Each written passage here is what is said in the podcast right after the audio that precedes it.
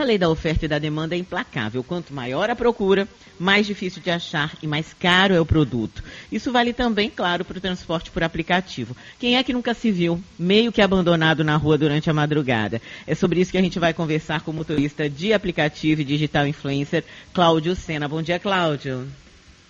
Olá, bom dia, Silvana, bom dia, Cris, bom dia a todos os ouvintes do Conexão Sociedade. Cláudio, eu vi que você é, foi um dos primeiros motoristas da Uber aqui, que foi a primeira, né, por, por aplicativos aqui em Salvador, é verdade? É verdade. Eu estou dirigindo por aplicativos, principalmente pela Uber, desde 7 de abril de 2016, a data em que a empresa começou a operação aqui no estado da Bahia. Rapaz, é, é, é, bastante tempo, bastante experiência. Agora, Cláudio, além desse do número menor de carros, né, que a gente sabe que tem mesmo um número mais reduzido de veículos nesse horário, quais são os outros aspectos que impactam aí nessa sensação de abandono que, que realmente o usuário tem? É, veja bem, é, é, Suzana, o que, que ocorre?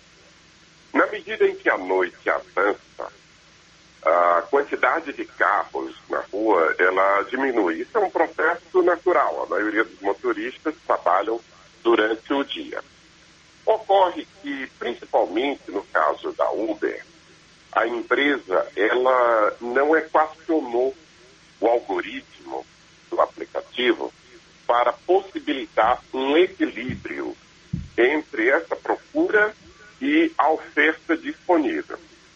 Com isso, motoristas, como eu, por exemplo, que trabalho sempre durante a noite, madrugada, eu sempre saio após as 8 horas da noite, vou até final da madrugada por aí, esses motoristas acabam recebendo solicitações que se tornam inviáveis de atender pelo, pela distância muito grande do deslocamento.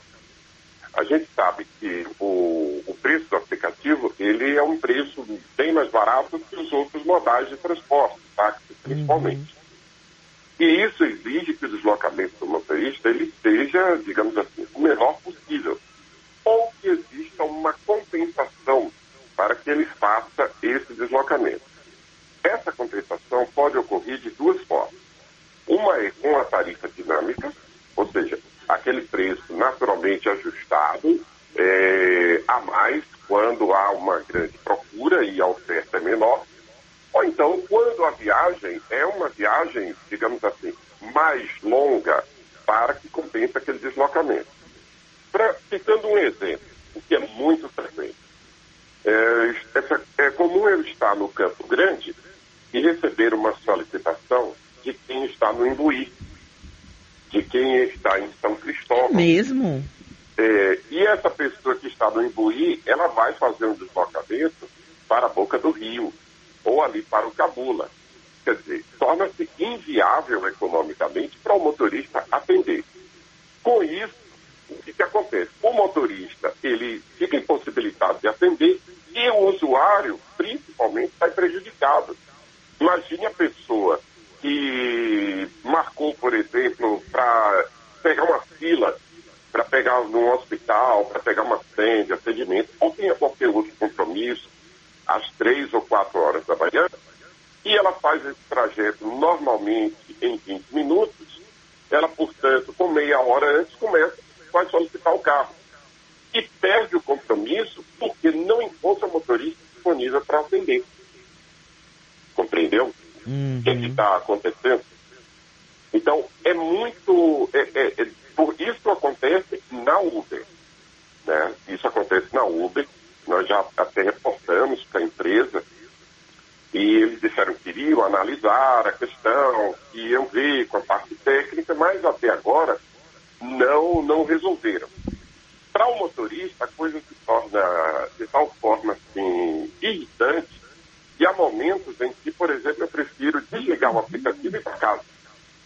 Não, não tem condição, porque eu estou cancelando muito, estou recebendo solicitações que me inviabilizam trabalhar. Então eu vou para casa. Aí você tem um outro aplicativo, que é o 99. Que hoje em Salvador existem Uber e 99. O 99, ele já não enfrenta esse problema. Ele já coloca a tarifa aumentada. Só que o usuário, ele olha na Uber e o preço está, digamos, normal como no dia. E olha na 99 que está duas vezes mais. Obviamente, ele vai pedir o carro que esteja mais barato. Só que a Uber, que está mais barato, não tem carro disponível. E o cliente acaba insistindo, fica insistindo. Raramente ele opta por pegar o 99, que está com um preço, digamos, adequado para o atendimento, e na expectativa de pagar um pouco menos. Só que aí ele acaba prejudicado, porque não encontra carro. Compreendeu? Hum. Cláudio. É. Sim. Cris Cambuí falando, bom dia.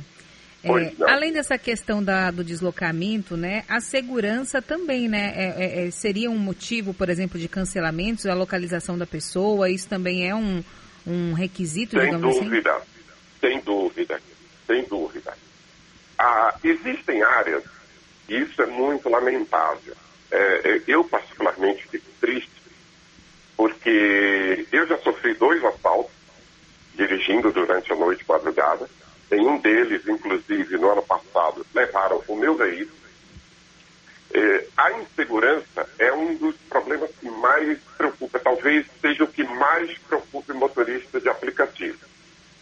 Existem áreas em Salvador que já estão mapeadas, já é do conhecimento de motoristas, pelo menos da maioria, em que você tem um alto índice de insegurança, seja pelo confronto entre facções rivais que disputam o tráfico de drogas, seja pelo risco de assalto efetivamente. Então, existem muitas áreas em Salvador que eu, por exemplo, não vou. Eu recuso a solicitação.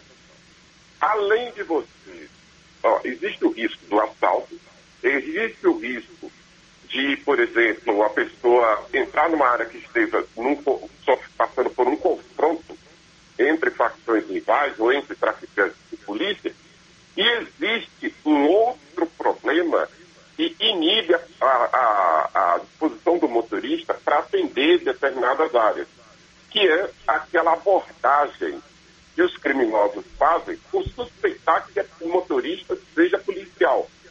Eu já passei por isso em um determinado bairro e não vou te falar, não é nada agradável você entrar numa rua e de repente tem meliantes cheios de armas, você, polícia, começa a xingar você, sai do carro, aponta a arma na sua cabeça.